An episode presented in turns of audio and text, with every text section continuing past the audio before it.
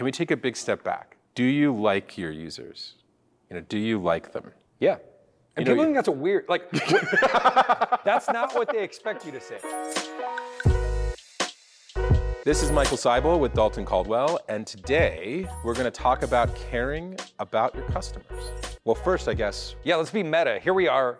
Does this look different? This yes. Is, we, we're in person. Where's we're trying your, this. Where's your, where's I know. Your, yeah. But we are really, literally Boom. in person. This is us. We're yes. in person. We're not yes. avatars. We're not in uh, the metas, metaverse. We're metaverse. not in the metaverse right now, people. Not, maybe next year. Yeah. We're upgrading. This is an upgrade. Great. We had so much fun last year, we decided to do this in person. So let's set this up. We're in the beginning of a Y C batch, and there are a lot of companies who are trying to get sales, trying to get new customers, always a good thing. And we might describe some of them as flailing.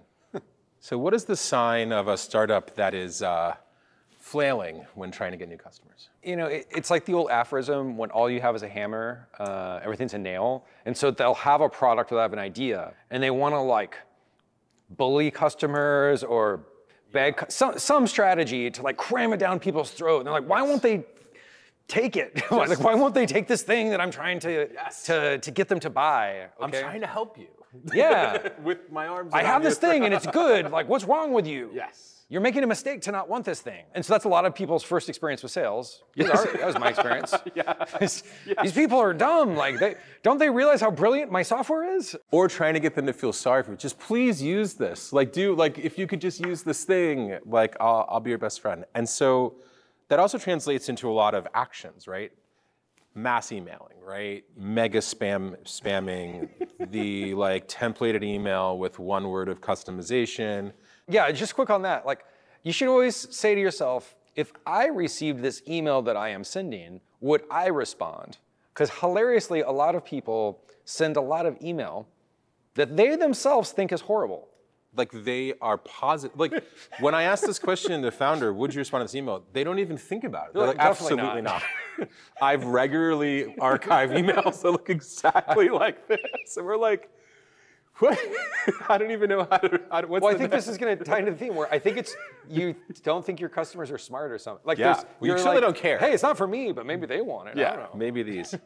and, and if we were to kind of unpack the psychology of why people do this, like why they're making these silly motions, I think a lot of it is based on a lot of V C marketing.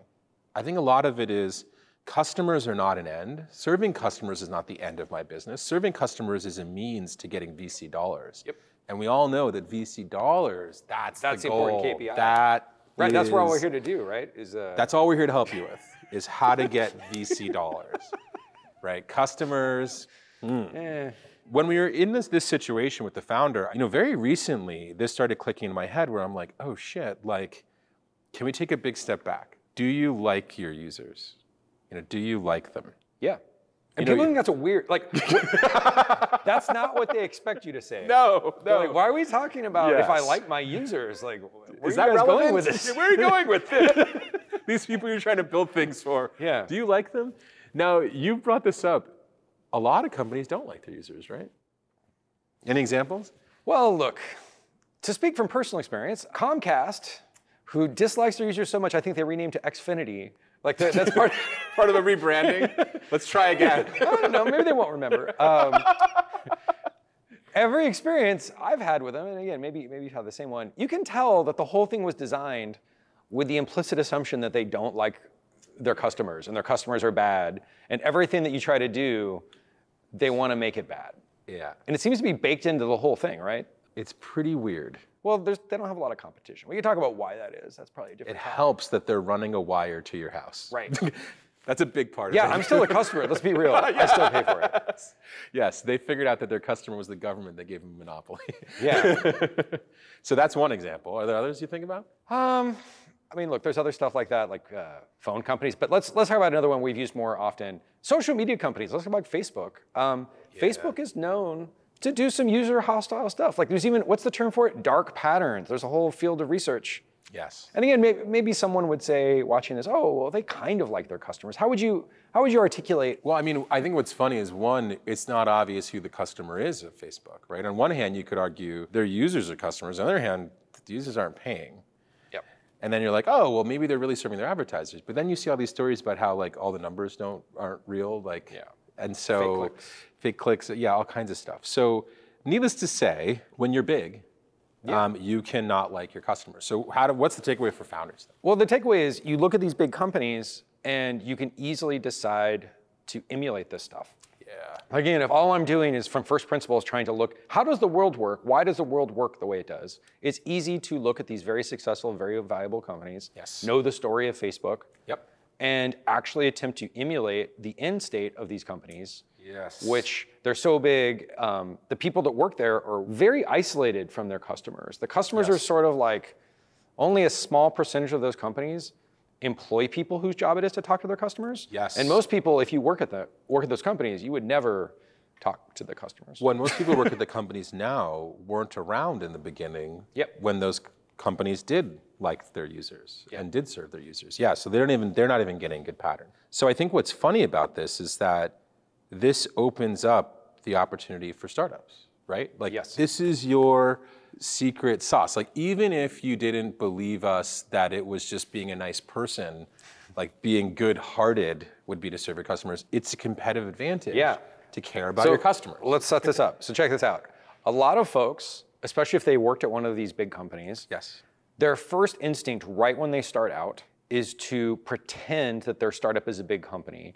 Pretend that it looks like it has a bunch of employees. Yes. Pretend that there's a customer support rep that's not them. Yeah. and cre- and recreate the whole weird Rube Goldberg machine of yes. talking to customers that yes. they saw elsewhere. Yes. Right? And again, that, it makes intuitive sense.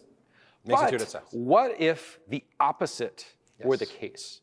And something incredibly powerful is that people like to talk to the founder of companies. Who knew? And they like to talk to the people that make software that they use. Yes. And they like to feel listened to and they like to feel heard. And that's unique. And they, the big companies can't do that. Again, no. imagine you had some problem with Facebook and then one day, literally Mark Zuckerberg showed up at your house and was like, let me fix it. Okay, you wouldn't like that, but okay. No, someone... I'd like that. I've, I would, I'm about to say, I'd be Facebook's biggest fucking, I'd be like, I don't know what you well, think about Facebook. You would, you but... would want to tell people, hey, I actually met Mark Zuckerberg and he came to my house and, and I guess they this. really, like, yeah. it would be a story. It'd be a story. I was an early customer of Stripe at my startup. Yep. And it was invite only and very few people were using it. Yep. And my customer experience was Patrick, the founder of Stripe. I had a chat with him like in Google Talk. Mm. It's a long time ago. Yep. Um, and he would message me all the time. Yeah. And they had a big mistake where they overcharged a bunch of my customers and it was a problem on their end. Yeah. And so what happened is Patrick D M'd me, told me that it happened, said that they fixed it and apologized. Do you think that I liked Stripe more or less after that experience? Exactly. Even though they messed up. Exactly. Exactly. Isn't that wild? It's wild. And what's funny is that sometimes big companies can pull this off too. I remember early days at A W S, we were blowing up. We actually, like, there wasn't enough time to buy and rack servers. So, like, we literally needed to use E C two, and it was in beta. Like, you just couldn't sign up for it. And we randomly tweeted, can anyone help us get on E C two? Right? Just, like, into the world. And, like, this guy, Jeff Barr, tweeted us back. He was like, yes. And it was like Amazon had, like, it was like Amazon had a face and a human and a hero, and he hooked us up and saved our company. And that's Amazon. Like, like, like they did it. You know? And you remember that. You're telling the story I'm now. I'm still telling it, the story. It, it yeah. planted in your head. So, if you can create that experience for customers, oof. Yeah, if you can blow people away by how much you go the extra mile to care and solve their problems and not emulate the big company stuff, you're giving away your power if you don't do that. You got to use that move. Got to do that. Caring about your customer is a superpower. And I think what's funny, and you made this point, right, is that like it's really, really hard to beat a competitor who cares about the customer more than you do. Yes. It's really hard. The customer knows in their bones that you don't give a shit. Yes. And I think that if we bring this back down to startups, one of the things that's tricky is that, you know, you get into a startup for a lot of different reasons, right? And like, hey, Dalton, I'm building a B two B SaaS company for accountants. Like, I think it's really good. I have some experience doing accounting stuff at my previous company, but I don't love accountants. Yeah, like, I'm just kind of like going yeah. through the motions. I don't know. I'm looking for, let me tell you about my next startup idea after this. Like, you know, it's not great when they want to pitch you their next startup. Not good. But, but that's not a horrible starting point. Like, what's the advice you give to that person who like thinks they have an insight, but like wouldn't say at this moment, oh yes, I really care about my co-founder, about my customers? If I've learned from the folks that I think are best at sales, yep. is they learn to break down the barrier between salesperson and customer relationship and actually genuinely care about the other person yeah. and their life and what they're doing. So say you're selling to small businesses, you're selling to yep. coffee shops or something. If you actually care about the owner and you know their life story yes. and you can see how the software that you're selling them might help them stay in business longer or help pay their employees or, or what have you. Yeah. And take it on a personal level such that even if you left that job, even if you sold your company or left the company, you would still remember fondly yes. the people that were your customers and how you were able to help them. That's real. Yeah.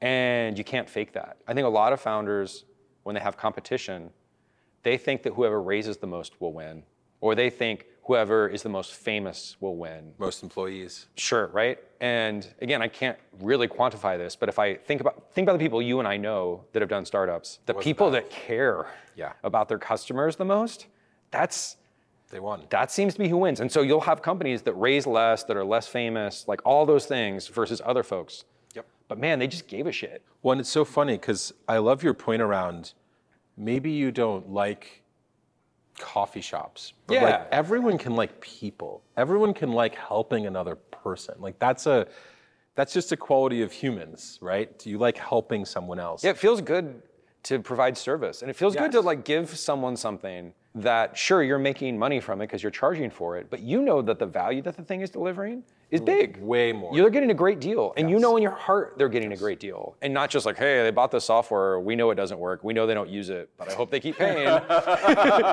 They signed the L O I, so I was able to fundraise, but we know the software sucks. Yeah.